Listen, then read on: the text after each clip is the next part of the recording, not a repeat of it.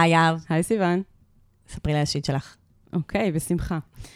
אז אה, זה גם קצת ממשיך את התמה של שיט שהוא לא בדיוק שלי, אבל הוא קצת כן. Mm. אז הייתי בראיון עבודה, כזה, עבודה שממש כזה רציתי, וספוילר, התקבלתי, אבל, אבל אה, אני יושבת שם בראיון עבודה, וזה כזה שיחה מאוד מאוד רצינית, ויש שם שלושה מראיינים, ואחת מהן, פתאום היא קולטת שהיא היא כאילו ניסתה לפזר את השיער מהקוקו ולאסוף מחדש. את מכירה את הגומיות האלה שהן בעצם סוג של סלסול כזה? ברור, זה הגומייה שלי. כן. הנה, הנה. אז זה כאילו נתקע לה, והיא לא הצליחה להוציא את זה. עכשיו, כאילו, הם בדיוק שאלו אותי שאלה נורא רצינית, זה כזה ארגון זכויות אדם. שאלו אותי שאלה נורא רצינית. והיא כאילו תקועה עם היא הגומייה תקועה- מולך. והיא כזה, סורי, סורי, והיא כזה מנסה להוציא את זה, ואני כזה מנסה כאילו להמשיך לדבר ברצינות, אבל זה נורא מצחיק אותי.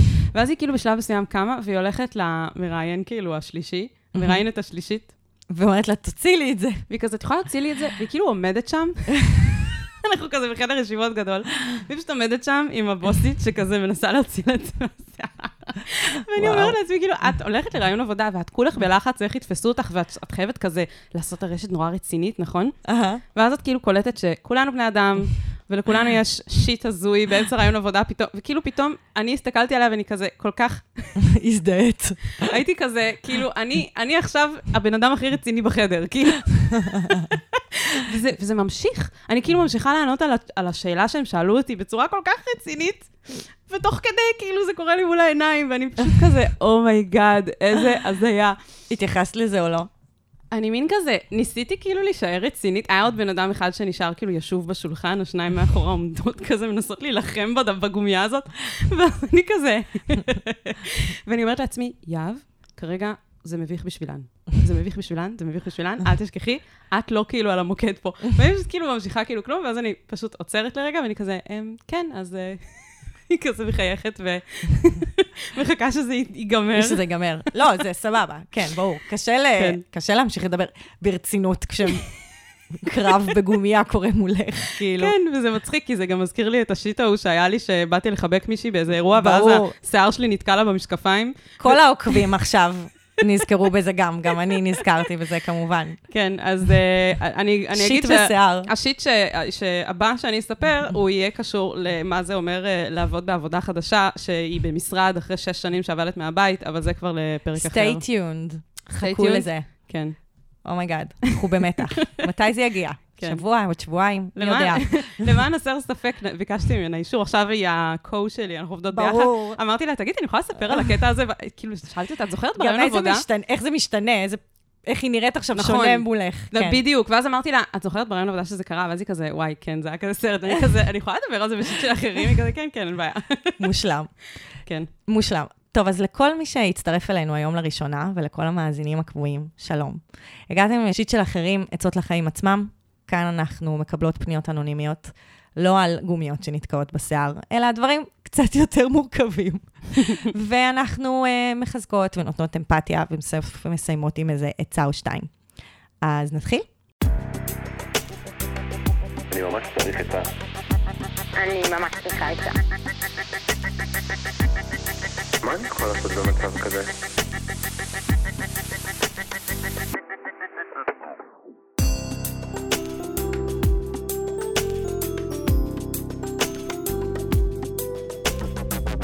של אחרים. הפנייה הראשונה שלנו היא מדייוויד רוז, בן 27. אני לא מצליח לאהוב את עצמי. גדלתי בתור ילד בודד בלי הרבה חברים, שלא אוהב את מישהו ואת איך שהוא נראה. לפני כמה שנים החלטתי לקחת את גורלי בידיי ולצאת למסע של שינוי עצמי. המאמצים נשאו פרי. יש לי הרבה חברים, חלקם חברי נפש, שיפרתי משמעותית את המראה החיצוני, סיימתי לימודים והתקבלתי לעבודת החלומות, שגם בה הולך לי טוב. עברתי כמה שנות טיפול ופתרתי הרבה מהמכשולים שהיו בחיי. ועדיין, אני לא מצליח לאהוב את עצמי, לא משנה כמה חברים שלי אומרים לי שהם אוהבים אותי, ואני מרגיש שאני תמיד צריך להתאמץ במיוחד, להוכיח שאני שווה את החברות שלהם. זוגיות אמנם אין לי, והיא אכן חסרה, אבל ברור לי שזה קצת תוצאה של זה שאני לא אוהב את עצמי ולא סיבה.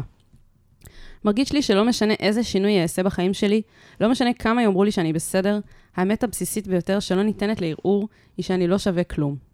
זה גורם לי להרגיש לא בטוח בדברים שיש לי בחיים, קשרים, עבודה, וזה יוצר אצלי חרדות ודיכאון. איך אני יכול יותר לאהוב את עצמי?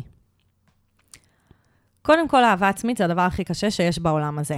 כן, באתי להגיד שאלת השאלות. ממש. וכאילו, ממש. איזה כיף שכתבת לנו על זה, כי אני מרגישה שפשוט כאילו זה מדבר לכולם. נכון, וגם, הזה. וגם חשוב לי להגיד, ואני תמיד מכניסה את ה...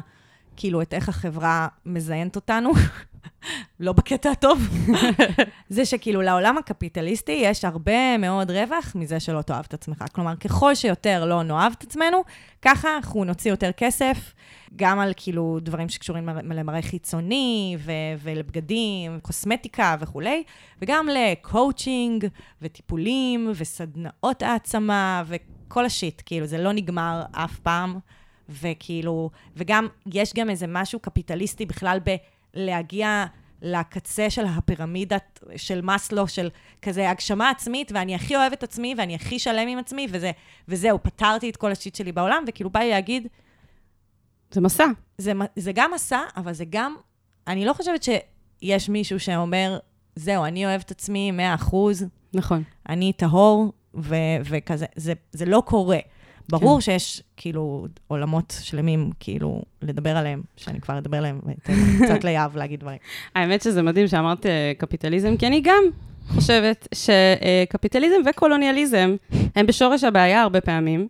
כי אני לא חושבת שלפני 200-300 שנה אנשים היו כזה, וואי, אני לא אוהבת את עצמי מספיק. אני חושבת, עזבי שיכול להיות שאולי הייתה פחות כאילו מודעות לזה, שזה כאילו משהו שהוא... היה פחות עצמי. היה פחות עצמי, אבל כאילו, אני חושבת שבאמת העולם הקפיטליסטי והקולוניאליסטי זה קשור, כי זה גם קשור למעמדות בחברה, ולכאילו, הרבה דברים שהקולוניאליזם הביא וגם- לפתחנו. וגם האינדיבידואליזם. נכון. שבעצם זה גורם לכולנו להרגיש אה, לא ראויים, לא אהובים, חסרי ביטחון, מפוחדים, ובעצם ככל שאנחנו יותר מפוחדים, אז ככה אנחנו אה, צרכנים יותר אה, אה, אובססיביים, יותר אה, צייתנים גם לשלטון, כאילו זה הכל קשור. אני לא אכנס למרורת הארנב הזאת, כי, כי כבר הבהרנו את הנקודה הזאת, אבל נכון. אני חושבת שהרבה פעמים בפניות שאנשים פונים לגבי משהו שהוא כאילו השיט האישי שלהם, ואז בא לנו להגיד להם, א', אתם לא לבד, זה לא רק שלך, וב', מעבר לזה שזה לא רק שלך, יש באמת, החברה גורמת לנו לכל מיני שיטים, שלפעמים הם לא בהכרח כל כך בשליטתנו. כאילו, אנחנו כל הזמן רוצים שלנו תהיה שליטה על זה, ואז כל הסלף-הלפ והקואוצ'רים וזה, זה מגיע ממקום של כזה, זה רק עניין של החלטה. את תרצי לאהוב את עצמך, את תשלמי על קורס, זה יקרה. אז, אז לא, זה לא בהכרח קורה ככה. והנה, אפילו אתה יודע וכתבת בעצמך כמה עשית תהליך ויצאת למסע, ובאמת באמת שיפרת המון המון דברים בחיים שלך, ועדיין יש איזשהו משהו בבסיס שכואב כן. עמוק בפנים, וזה מאוד מאוד קשור לחברה. נכון. וזה גם חברה כאילו ברמה גלובלית, כמו שדיברנו, אבל גם חברה ברמה של כאילו טראומות מהילדות, שהיית ילד בודד ולא אהוב, וזה משהו שכזה יושב לך שם בפנים, ומזכיר לך כל הזמן שאתה עדיין אותו ילד קטן שרוצה שאוהבו אותו. זהו, בדיוק, זה... והנה אנחנו עוברות מן הסוציולוגיה אל הפסיכולוגיה, ובעצם, קודם כל, חשוב לי להגיד, אין בעצם אני. אנחנו, כאילו, זה בדיוק מה שאמרת, אנחנו נפגעים בתוך יחסים. כאילו, אנחנו, הרבה פעמים כשאנחנו מרגישים בודדים, אז אנחנו מתחילים להאשים את עצמנו ולהכאיב לעצמנו על הסיבה שאנחנו בגללה בודדים. אבל אתה בעצם מספר פה סיפור על יחסים. אתה כאילו מדבר על עצמך ואתה... אבל הפגיעה קרתה בתוך יחסים, הפגיעה ממשיכה בעצם להשתחזר בתוך יחסים, כי אתה בעצם אומר, חברי הנפש שלי אומרים לי שהם אוהבים אותי ואני לא, לא מאמין להם, כן. כן. וברמה הסכמטית, כאילו של אמונות יסוד, אפשר בתוך האמירה הזאת שהוא לא אוהב את עצמו, בעצם יושבת עוד אמירה שהוא מרגיש שהוא לא שווה כלום. ויש שם עוד אמירה שבעצם אומרת שאם הוא לא יתאמץ בתוך יחסים, אז הוא יישאר לבד. או, ואז גם מה שקורה זה שהוא מתאמץ וזה נושא פרי, ואז אנשים אוהבים אותו בגלל המאמץ, והוא מרגיש שכל עוד הוא, בדיוק. הוא מתאמץ זה יעבוד, אבל אם הוא שנייה משחרר ולא בדיוק. דרוך ולא על זה, אז אולי לא יאהבו אותו. בדיוק. וואו. ואז, איפה הפתרון? טמון ולשחרר. בלהיות מי שאתה, ולהביא את החלקים המכוערים שלך, הפחות אפילינג ופחות נדיבים, או, או למען האחר. או מבדרים. כן, ממש. ולראות שאנשים עדיין נשארים. וזה הריפוי, שם הריפוי בעצם קורה. כאילו, וואי, זה story of my life, סליחה, אני פשוט כאילו... לא, זה ה story של כולנו. כן. כי, במיוחד מי שמבדר. כי, כי למה למדנו לבדר? כי ככה אנחנו יודעים שיאהבו אותנו. כן, ואז כן. אנחנו כאילו, אבל מה יקרה אם אני לא אהיה מבדרת, ואני לא אהיה כן, מצחיקה וחכמה וזה... sunshine כזה שנכנסת למשרד, כן. וזה, היי, happy day, וואו, או וואו. חכמה שכזה משתפת את החוכמה שלה, או נותנת עצות. כן, בדיוק. וכולם רוצים את העצות שלה. בדיוק. זה ממש, אני באמת חושבת ש, שכולם, כאילו, כולם מתמודדים עם, עם, עם הרמה הזאת של כמה אני חושפת מעצמי, וכמה אני מראה את השיט שלי החוצה, וכמה אני מאפשרת לדבר הזה, לבדוק אם עדיין יישארו שם. כאילו, עדיין יאהבו אותי. ואני חושבת שאם אתה אומר שהם חברי נפש, ושאתה מרגיש ש, שבאמת יצרת שם חברות טובה, אז אתה יכול ממש להגיד להם את זה. אני צריך להיות פחות טוב איתכם, ו- ואני צריך שתדעו שאני צריך פחות להתאמץ איתכם, כי אני אחרת, אני, מרג... אני יש בי כזה פחד שתעזבו, שאני רגע צריך לשים את זה על השולחן. כדי שאני אוכל לשחרר, כאילו. בדיוק. או כאילו להגיד, אני הייתי אולי מנסחת את זה קצת אחרת, שכאילו, אני הייתי רוצה להרגיש שהאהבה בינינו היא לא... תלויה מותנית, בדבר. ושתישארו איתי גם אם לרגע לא אהיה הבן אדם הוואו שאתם הכרתם, כאילו. נכון. זה מאוד חזק. האמת שזה מזכיר לי משהו מדהים, שהולך איתי שנים. אני חושבת שהייתי בת, אה, לא יודעת, מתבגרת כששמעתי את זה. הלכתי לבת מצווה של אה, אחות קטנה של חברה ממש טובה, משפחה ממש קרובה אלינו, והאימא עשתה כזה, ככה אשכנזים עושים, האימא עושה נאום, של הב- היא הקדישה לבת שלה איזה נאום לבת מצווה, וזה היה הנאום הכי קצר ששמעתי בחיים, אבל הכי חזק. היא אמרה לה, "אה, את פשוט ילדה כל כך מדהימה, ואת טובה ואדיבה לכולם, ואת נותנת אור לכל מי שסביבך, ואני רוצה להזכיר לך שלרגע לא תחשבי שאת חייבת להיות ככה תמיד. וואו. זה מה שהיא אמרה לי, היא אמרה לה, "ת- מה זה האימא הזאת? תדעי שמותר לך, את, מותר לך לא להיות תמיד כזאת מדהימה. ב fucking בת מצווה. איזה אימא חכמה. מה זה? shout out. גם כאילו, כמה למדנו בבת מצווה הזאת. את חושבת לא שזה כאילו... חשבתי שזה אירוע מחנך ומלמד. אני לך, פשוט האישה הזאת, היא, ברמה של דודה שלי, היא חברה הכי טובה בערך של ההורים שלי, ואני זוכרת שישבתי, אני לא זוכרת, הייתי בת איזה 17-18 בערך, וישבתי שם ואמרתי, oh my god, איזו אישה חכמה, זה כל כך נכון. נשמטה לך הלסת. עכשיו, מה שמדהים זה שבאמת הילדה הזאת, אני מכירה אותה מאז שהיא נולדה, הבת, בת המצווה, היא באמת פשוט sunshine, וכולם אוהבים אותה. אני לא פגשתי בן אדם שאמר עליה מילה רעה. ותחשבי איזה קשה זה להיות הבן כן. אדם הזה שכולם מחיר. אוהבים, ואומר מחיר. לעצמו, אסור לי רגע להיות פחות טובה, כי אני כל כך רגילה שאוהבים אותי, שאני צריכה...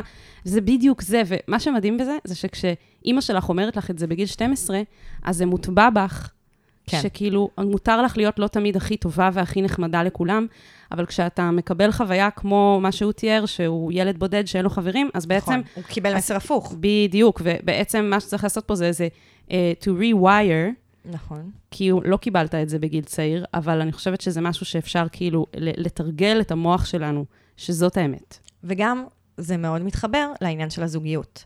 כי זה קשור ולא קשור. כי בעצם מה שקורה, הרי, כאילו אתה אומר, התוצאה של זה שאני לא אוהב את עצמי מספיק, זה שאין לי זוגיות. אממה, בעצם מה שקורה בזוגיות, כשהיא טובה, זה שאתה מביא את כל הפאקינג שיט שלך לתוך הזוגיות, ועדיין אוהבים אותך.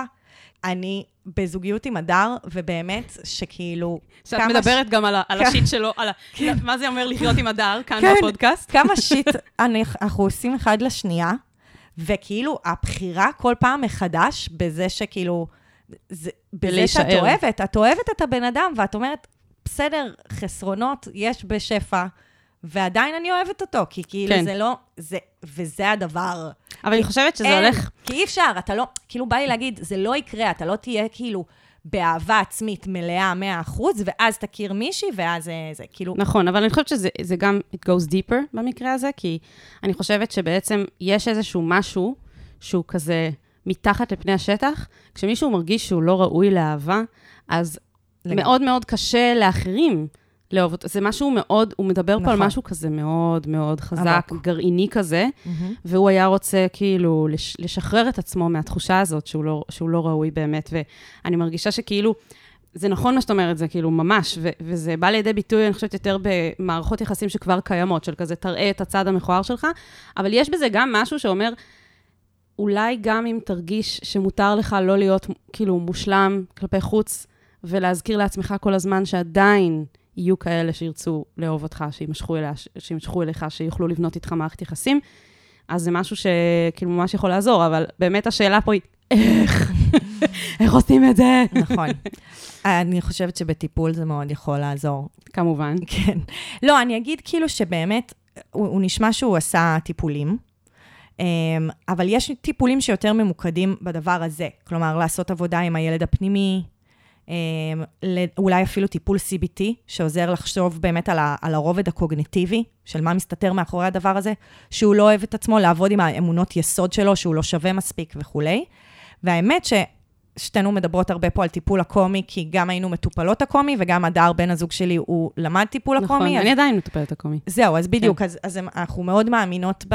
ולא מכירים את זה מספיק, אבל מה שהטיפול הזה, סוג הטיפול הזה עושה, טיפול הקומי, הוא משלב את שניהם. כלומר, הוא גם עושה עבודה עם הילד, והוא גם עושה עבודה עם, עם תפיסות אה, כזה, אמונות יסוד, אז, אז אני חושבת ש...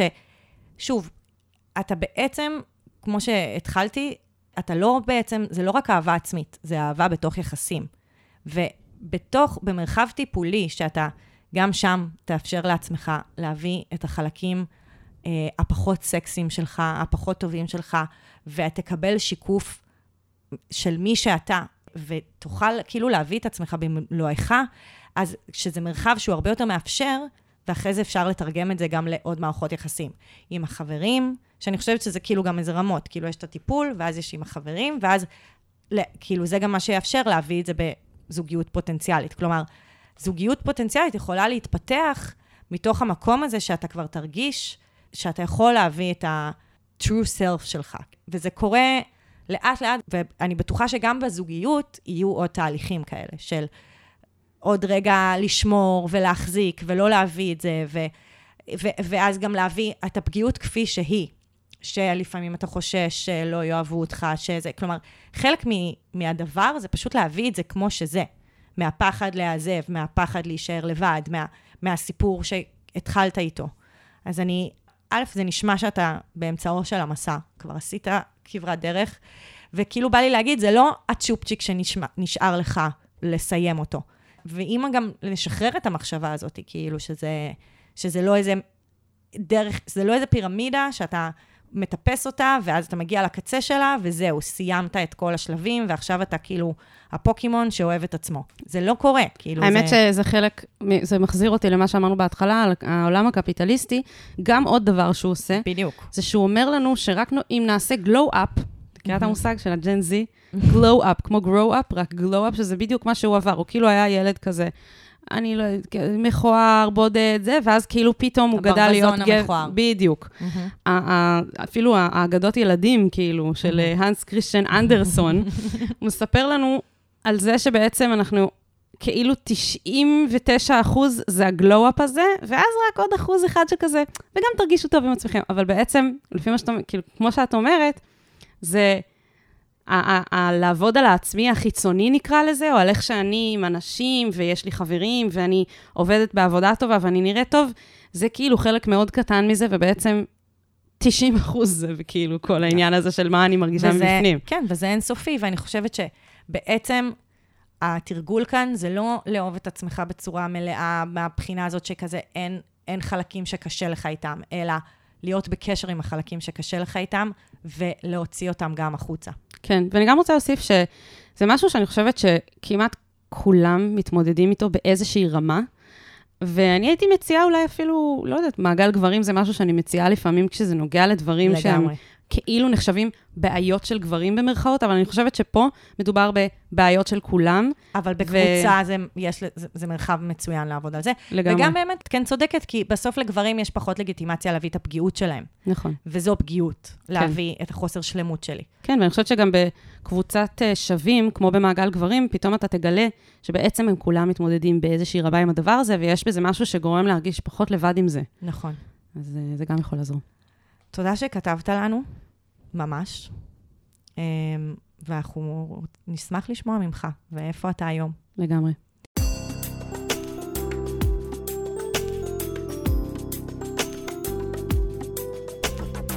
שיט של אחרים.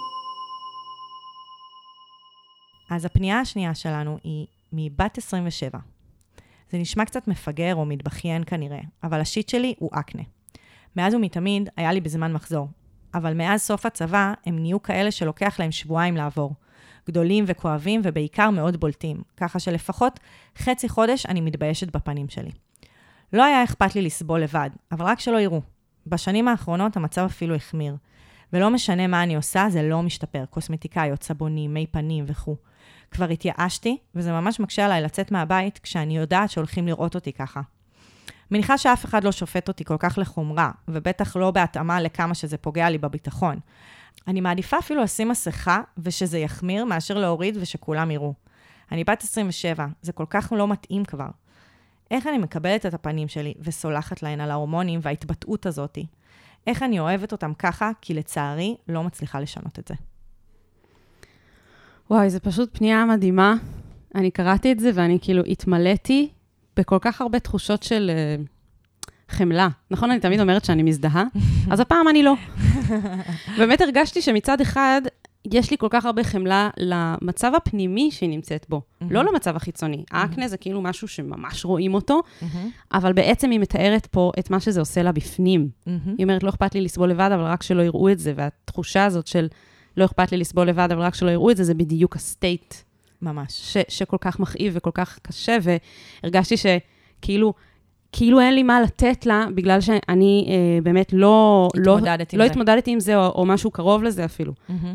אבל אמרתי לעצמי, כאילו, יש לי, אני חושבת, כן, insight על זה, למרות שלא עברתי את זה בעצמי ואני לא מזדהה עם זה, וזה משהו שהוא, כאילו, האקנה הוא, הוא כאילו ה... הוא כאילו המטאפורה, אוקיי? בדיוק. זה יכול להתבטא בהמון המון המון צורות, המצב הזה שאת נמצאת בו, ובמקרה את כאילו חווה את זה עם אקנה, אבל המון אנשים חווים את זה עם דברים אחרים. נכון, נכון. וגם חשוב לי להגיד רגע, אמירה מקצועית, לתת עצה ממקום אישי, זה סוג אחד של עצה. נכון. כאילו, לתת עצה ממקום של אני חוויתי משהו, א', זה צריך להיות מאוד מאוד מוצהר, אני חוויתי את זה א', ב', ג', כי החוויות שלנו, כאילו, אנחנו היום הבאנו גם חוויות של אנשים ש, ש, שיזדהו איתך ו, וידברו את זה, אבל גם חשוב להגיד, גם את זה ב disclaimer, זה החוויה שלהם, ויכול להיות שאת תספרי סיפור אחר, וההתמודדות שלך תהיה שונה סביב זה. ו- ואני חושבת שהדבר שאמרת עכשיו זה בדיוק זה. כאילו, בסוף זה מטאפורה להתמודדויות, וגם הרבה פעמים זה קורה לנו שאנחנו לא מצליחות להבין כמה הפניות קשורות אחת לשנייה. ובעצם יש פה באמת איזה עניין של להביא את עצמך בעולם הזה מבלי להתנצל, גם את, הח- את החלקים הפגומים, שממש דיוויד רוז דיבר על זה, אבל כאילו לפני שאנחנו הולכות להתמודדות עצמה, אנחנו חייבות להתחיל גם בסוציולוגיה, אפרופו כאילו העולם ואיך הוא מזיין אותנו בפנייה הקודמת, אז גם העולם פה מזיין אותנו. והרשתות החברתיות והסדרות והסרטים, הם דופקים לנו את המוח לאיך אנשים נראים. כאילו, אנחנו לא רואים כמעט על המסך אנשים עם חדשקונים, למרות שבפועל יש מיליון אנשים עם חדשקונים כל הזמן, כן, יש גם היום את הפילטרים, אז בכלל, כאילו. לגמרי. וגם, לא מזמן שמעתי פודקאסט של הפשוטה, שאני מאוד ממליצה כמובן, כן. ונועה קולר, שהיא החיים, אה, מתראיינת שם, והיא דיברה על כל הסיפור הזה של, אה, של חזרות, ושהיא הליד, כאילו, היא, ה, היא הדמות הראשית, ואגם רוטברג היא הדמות המשנה. נכון. והיא אומרת, בעצם מה שקורה זה שברוב הסדרות, האנשים שנראים כמו אגם רוטברג הם הליד. וזה יוצר אצלנו תחושה הפוכה. כלומר, כאילו הרוב הם האנשים שנראים כמו אגם רוטברג. ואז היא אומרת, בפודקאסט היא אומרת, היא המוזרה, היא הפריק. זה שהיא כזאת יפה, כאילו, ויפה בצורה יוצאת דופן, זה יוצא דופן. אני הרגיל. כאילו, כן. אני הרגיל, איך שאני נראית, איך שאני מתנהגת. כאילו, העניין כאן זה באמת שאין לזה מצ... מספיק שיקוף בחברה, ואז את באמת מרגישה עוד יותר שונה. אבל אני באמת חושבת שזה זה לא מספיק מנחם. אה, ברור, כי יש פה משהו כאילו אחר, זה ממש, הפנים זה הדבר, כאילו, זה ה-welcome, כן, כן. וגם... אה, זה כש- הקבלת פנים כן. שלך עם העולם. כן, וגם אני חושבת שזה שונה כשזה לא משהו שתמיד היה, וזה איזשהו משהו שאת מתמודדת איתו לאחרונה. כאילו, המצב הרגיל שלך, מה שאת רגילה, את רגילה להיות בלי אקנה, או פחות, ואז פתאום יש איזו תקופה, או את לא יודעת כמה זמן זה יימשך, שפתאום זה מחמיר, ואז את כאילו צריכה להתמודד עם משהו אחר, שהוא לא, כי- כביכול לא הדיפולט שלך, אפילו גם את אומרת שזה כאילו שבועיים מתוך החודש, אז כי את מרגישה ששבועיים מתוך החודש זה את, ואז פתאום שבועיים מתוך החודש זה, זה כאילו משהו שמכסה לך את הפנים, ואת את משהו אחר שאת צריכה להתמודד איתו. כן. אז מה שממש מדהים בפנייה הזאת, זה שגם בשנייה שקראתי אותה, ישר עלתה לי חברה ממש ממש טובה שלי, שהתמודדה עם בדיוק אותו דבר. בדיוק אותו דבר. אה, אני חושבת שההבדל היחיד זה שאצלה זה היה לא רק, אה, זה לא רק החמיר במחזור, זה היה כאילו לכל אורך החודש, מהמם. במשך משהו כמו שנה או שנה וחצי. מהמם. ומה שמדהים מבחינתי זה שאני ראיתי את כל התהליך הזה מהצד, בתור חברה שאוהבת אותה, ורוצה לעזור לה, ורוצה שיהיה לה טוב, ורואה, ורואה כמה היא מתקשה עם זה, וכמה זה כואב לה. אני הכרתי אותה לפני, כשהפנים שלה היו בלי אקנה, הכרתי אותה בזמן התקופה הזאת שהיו עם, והכרתי אותה, ואני עדיין מכירה אותה היום כשהיא אחרי. מהמם. אז קודם כל, יש אור בקצה המנהרה, צריך להגיד. אה, ו- ולראות את כל התהליך הזה קורה, זה היה באמת דבר אה, מדהים, וגם אה, קשה, כאילו, כי את רוצה שיהיה לה טוב. אז הנה, אני גם רוצה שיהיה לך טוב, ולכן ביקשתי ממנה שתקליט מהמם. כמה תובנות מהחוויה שלה, מהתהליך שלה. אז הנה היא. היי, אני קייטי. Um, לפני משהו כמו uh, שש שנים, אני הפסקתי גלולות אחרי שלקחתי גלולות מאז גיל 12-13 בערך, ותוך כמה חודשים התפרץ לי אקנה ממש גרוע, אבל ממש, ולא רק סביב המחזור, כאילו, כל הזמן. לא יכולתי לדמיין כזה דבר. גם מבחינת האינטראקציות החברתיות, גם מבחינת ה... כאילו התסכול כלפי עצמי והתסכול כלפי, ה... כלפי הגוף שלי. אחרי משהו כמו שנה וחצי שניסיתי הכל, ובאמת הכל, יכולתי להבין שיש כאן עניין יותר עמוק. וברגע שהתחלתי להבין שהגוף מתקשר איתי דרך הדבר הזה, הבנתי שאני לא צריכה לעשות כלום חוץ מלהבין את התקשורת הזאת. ולהתחיל להבין כאילו מה המסר, מה, מה אני אמורה להבין בעצם מהדבר הזה, כאילו מה, מה האקנה הזה בעצם בא להראות לי על עצמי ועל המפגש שלי עם העולם. יש הרבה כאילו אנשים שמדברים על גוף נפש, וזה פשוט משהו שאני ממש מאמינה שכל אחד צריך ללמוד בעצמו, וזה בא מקשב והמון המון המון סבלנות. אז דבר ראשון שאני אגיד לך, כל הסבונים והקרמים והמשחאות והכל, תניחי אותם. תרגיעי רגע את הנפש הזה של ה... להילחם. תחשבי איך זה מרגיש, נגיד, לשים קרמים וסבונים וכאילו כל מיני דברים על. על הפנים, ואיזה רגשות עולות. כאילו, זה ממש, לפחות בשבילי, הרגיש כמו מאבק, שאני כאילו נאבקת נגד משהו שהגוף שלי מייצר אותו בצורה טבעית. הצעד הראשון זה, זה להיות באותו צד יחד עם הגוף שלך, לא להיות נגדו. להניח את, ה, את כל הכלי מלחמה, לנוח ולהירגע לתוך הסיטואציה. ממש להתחיל לתרגל קבלה. לקבל את הסיטואציה ואת עצמך ואת הגוף שלך איך שהם. וזה לא, זה, זה לא קסם, זה כאילו, את אה, נכנסת למסע של להבין על עצמך מלא מלא דברים. אני, אני אשתף איתך קצת, כאילו, מה שאני הבנתי על עצמי, זה מאוד אישי, אז כאילו, היי לעולם, מלא דברים אישיים עליי, אבל uh, הגוף הוא מפה של הנפש, הוא מפה של התת-מודע. אפשר להבין המון המון דברים על התת-מודע שלנו ועל הנפש שלנו לפי הגוף שלנו.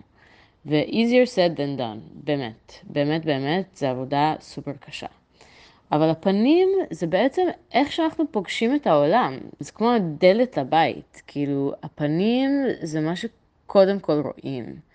אני הרגשתי שיש איזשהו עניין באיך שאני רואה את עצמי במפגש של האחר.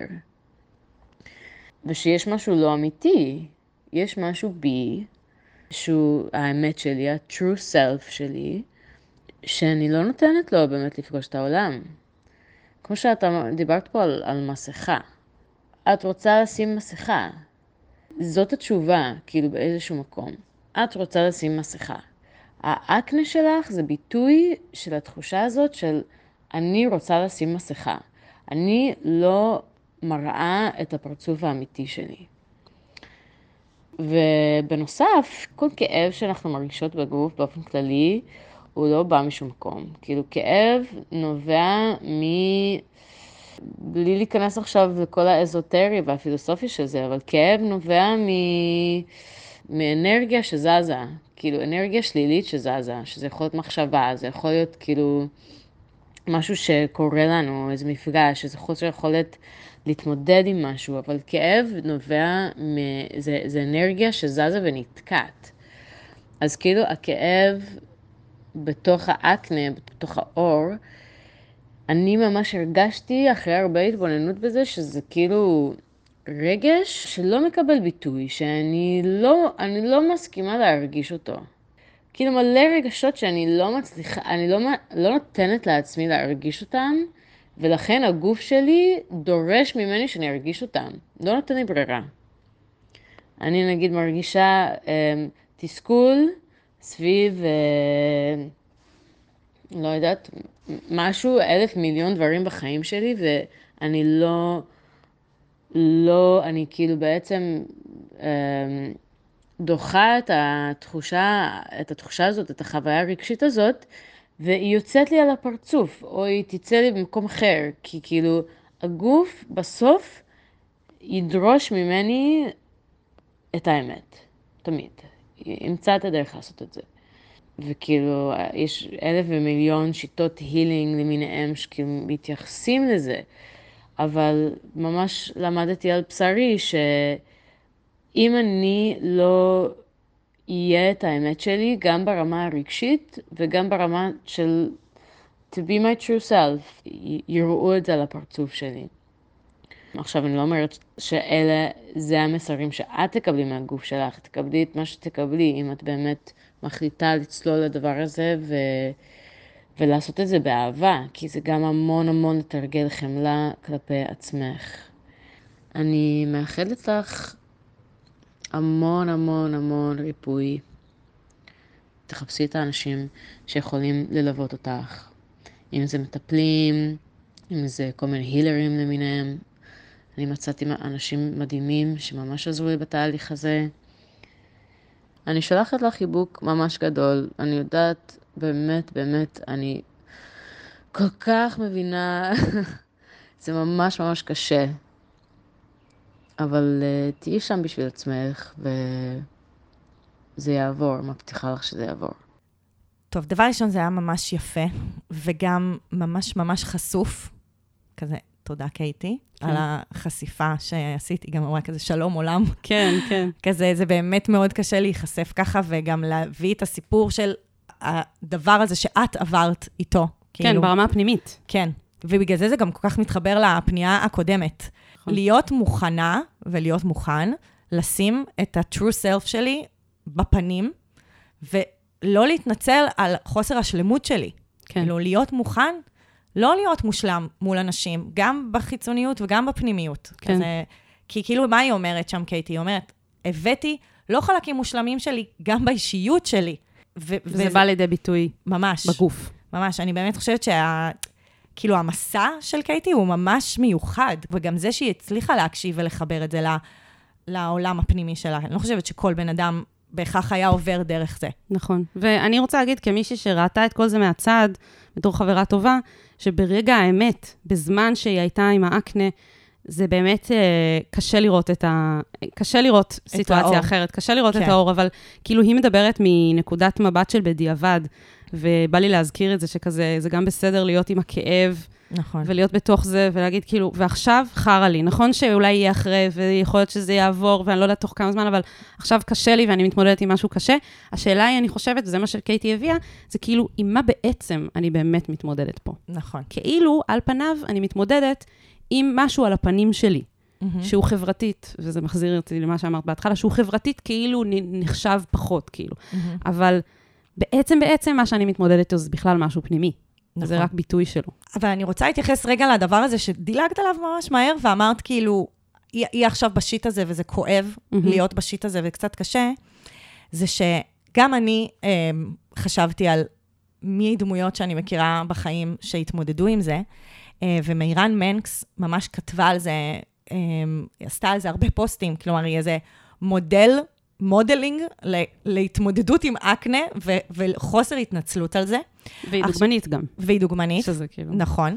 Uh, בעיקרון, הסיפור של אה, מירן זה שבגיל 27, שזה גיל מאוד אה, לא צפוי, התפרצה עליה אקנה, וזה היה, היא הייתה דוגמנית ושחקנית בתקופה הזאת, וכל הזמן העירו לה מכזה, תעשי בדיקות דם, תעשי פרופיל הורמונלי, תלכי לטיפול הזה, תלכי לקוסמטיקאית הזאת, כאילו גם, זה עוד יותר על אחת כמה וכמה בעולם שבו מצופה שתראי מושלם. וקפיטליזם, ולכי תשלמי על משהו שיתקן לך את זה. ממש, ממש, והיא היא פשוט, היא, א', היא אמרה, כאילו, מה אתם חושבים, לא, לא עשיתי את זה? ברור שעשיתי את זה, כאילו, מה, מה אתם רוצים? ופשוט באיזשהו שלב, היא כתבה פוסט של כזה, יש לי אקנה, תרדו ממני, אני לא משנה את זה, אני לא... כאילו, זה- וזה גם קצת מתחבר עם מה שקייטי אומרת, כאילו, די לקרמים ול, ולטיפולים, ואני פועלת נגד עצמי. כן, אני לא לפעול- נלחמת יותר. אני לא נלחמת אני, יותר. אני מורידה את הנשק. בדיוק. אני, זהו. בדיוק, ומירן פשוט הייתה כזה, זהו, אני מקבלת את זה. אני שמה את זה בחוץ, אני, אני מצטלמת עם זה, יש לה, כאילו, הכתבה, תחפשו אותה בגוגל, כזה מירן מקס, מנקס, אה, אקנה, היא, היא, יש לה תמונה עם אקנה, וכזה אור אה, לא וואו. מושלם. וזה, אה, כאילו, אור זה, זה איבר, מה זה חשוב אצל דוגמניות? כן. ממש, כאילו, והיא פשוט שמה את זה בחוץ. זה פוסט שהתפוצץ, והלך למיליון מקומות, כי אנשים, פף, כאילו, אנשים הם כל כך צמאים לאנש, ל- למישהי... מישהו לא מושלם. כן, ש, שפשוט תגיד שזה בסדר. עכשיו, כשדיברתי עם אה, מירן, וביקשתי ממנה להקליט לנו, אז היא כאילו קצת הסתבכה עם זה, כי היא אמרה, אני מרגישה שזה לא... זה, אה, כאילו, היא אמרה, אני מרגישה שאני עברתי עם זה תהליך, וקשה לי להגיד עכשיו ממרום, ממגדל השן, שאני יושבת עליו, שכזה, זה בסדר, תסתדרי עם זה, כי זה חרא בהתחלה. כאילו, היא אמרה, זה ממש, כאילו, היא אמרה, זה כואב, זה חרא, זה מביך, זה הכול, אני לא רוצה להגיד לה כלום, חוץ מזה, שזה פשוט חרא. ושאת לא לבד, יש מישהי אחרת שחוותה את זה. בדיוק, כאילו היא אמרה, בהתחלה, למי שזה רק התחילה, אין לי מה להגיד מלבד הזדהות, כי היה הרבה, כאילו הייתי הרבה שנים בלופ הזה, עד שהצלחתי לצאת ממנו. גם כל הזמן היא אמרה, יש לי אקנה, ואנשים אמרו לה, אז תעשי ככה, ניסו להביא לה פתרונות, נכון. ובעצם היא לא רוצה להיות האנשים האלה בשביל הבחורה הזאת, היא רוצה להיות כזה, אין לי נכון. פתרון בשבילך. נכון, כולם יגידו שיש להם פתרון, לי נכון. אין. לי רק יש להגיד שאני מזדהה, אני יודעת מה זה, זה חרא. נכון, כאילו זה, נכון. אני מאוד מבינה. זה מצד אחד להגיד, וואו, תראו איזה תהליכים שתי האנשים המדהימות האלה עברו. וגם, אפרופו, אני גם תוך כדי שאני אומרת נשים, אני אומרת, כאילו גבר עם אקנה, מקבל פחות אה, סנקציות אה, חברתיות שליליות, כאילו, שמסתובב עם אקנה. ומצד שני, אני רוצה להגיד, זה המסע שלך, זה הכאב שלך, זה, זה חרא. ואין לנו כאילו עצות, וזה לא שיט קטן. כאילו, היא אמרה כזה, אני רוצה להגיד, זה נשמע ממש מתבכיין. אז מה זה לא מתבכיין? זה מה זה לא שיט קטן? ממש. כאילו, זה, זה... כי כמו שאמרתי, יש פה שני רבדים. יש את ההתמודדות היומיומית עם זה שאת מרגישה איך אנשים מסתכלים עלייך, ושיש פה איזה משהו שהוא כאילו מכסה את, ה, את הפנים שהם החלון לעולם, ויש גם את הרמה הפנימית של המלחמה הפנימית של למה זה קורה לי, למה זה מגיע לי, למה זה זה, למה זה זה. כמו שאמרתי, כי זה לא משהו שאת איתו מאז שנולדת, נכון. אלא זה משהו שכאילו פתאום קרה ועכשיו צריך להתמודד איתו. ואני, גם, ואני חושבת שזה גם קשור אחד לשני, כי, כי יכול להיות שגם יש אנשים שכבר הכירו אותך לפני, ואז מגיבים לזה. פתאום יש איזה משהו חדש שצריך להתמודד איתו, וכל פעם כאילו... כן, את יוצאת מהארון מבלי רצון לצאת מהארון. זה גם לא... הארון בחוץ. כן, זה אפילו לא ארון של כאילו, אה, זה מי שאני, זה כאילו את מרגישה שזה לא מי שאת. זה נכון. לא קשור למי שאת, זה פשוט משהו למרות- חיצוני, כאילו. למרות שכאילו מה שקייטי אמרה, זה, זה עזר לה. לעזר לה להביא את מי שהיא. כן, גם, לה. אני חושבת גם להבין קצת יותר כן. מי שהיא. כן. ובמובן הזה, אני חושבת ש... זה- שוב, אני לא רוצה לעשות את מה שמירן אמרה לא לעשות, ואני לא רוצה להיות כזה, הכל בסדר וזה וזה, אבל יכול להיות פה גם ריפריימינג. כאילו, כשאני אה, שמעתי את קייטי ו- וראיתי מה עובר עליה, הבנתי שבעצם בסוף, בסוף, סליחה, אבל זה גם ברכה. כי היא עברה תהליך, מעבר לזה שהיום כבר אין לה אקנה, זה בעיניי הדבר הפחות משמעותי.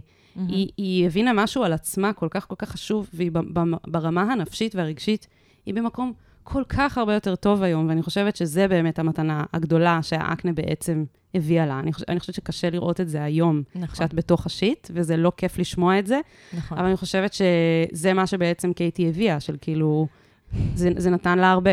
נכון, בסוף. כי בעצם כל התמודדות היא, היא קודם כל חרא, אבל אז היא בעצם גורמת לנו לעשות דברים ולהזיז דברים ו- ו- בתוך ולעשות עצמנו. עבודה. כן, לגמרי. כן. אז יש לי המלצות רק על שני פודקאסטים. אה, יש פודקאסט שהוא קצת אפילו דומה לפודקאסט שלנו, וקוראים לו Sugars, Mm. והוא באנגלית, של נכון. אה, בחור ובחורה אמריקאים, והם מהממים, ויש להם פרק שממש הוקדש לאיך אנשים מתמודדים, אנשים כתבו להם פניות על הנושא הזה של המראה החיצוני שלהם ו- והמפגש עם העולם. אה, וגם דברים כאילו, כמו אקנה, או כמו איזושהי אה, תסמונת שהופיעה למישהי וגרמה לפנים שלה ממש להשתנות, והם פשוט דיברו שם מדהים על זה, ואני חושבת שזה ממש, אה, ממש יעזור. מדהים. ופודקאסט שני, הוא גם פודקאסט שלי, שקוראים לו תודעה רבה. והקלטנו פרק לייב עם מישהי בשם אסתי סגל, שהיא סיפרה על תהליך שהיא עברה. אמנם לא עם משהו שהוא על הפנים, אבל גם ברמה החיצונית. Uh, ספוילר, כרתו לרגל. כל מי שעוקב אחריה היא כזה דמות uh, מוכרת היום בסושיאל. בכאן, כן. מכיר את זה, כן. אבל כל התהליך שהיא עברה אה, מול הרגל הזאת, זה סיפור מאוד מרגש, מאוד יפה, ואני חושבת שיש הרבה דברים משותפים בינו לבין תהליך פנימי שבן אדם עובר עם, עם אה, מצב חיצוני. מדהים. אז אה, כן. איזה פרק טוב. בואו נרים לעצמנו. ממש.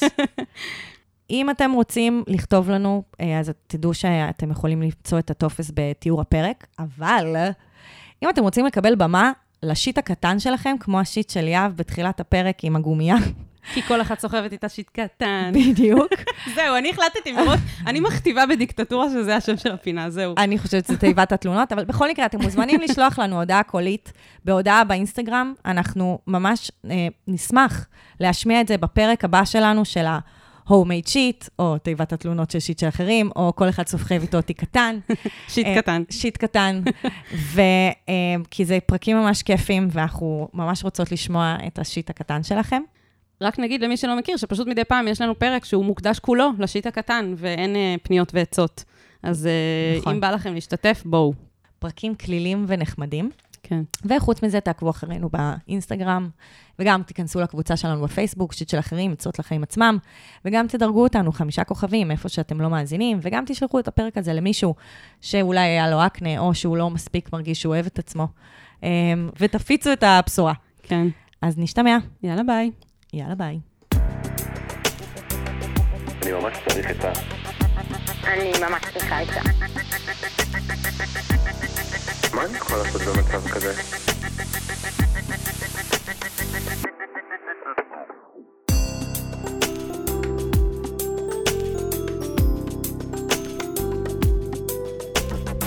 שיט של אחרים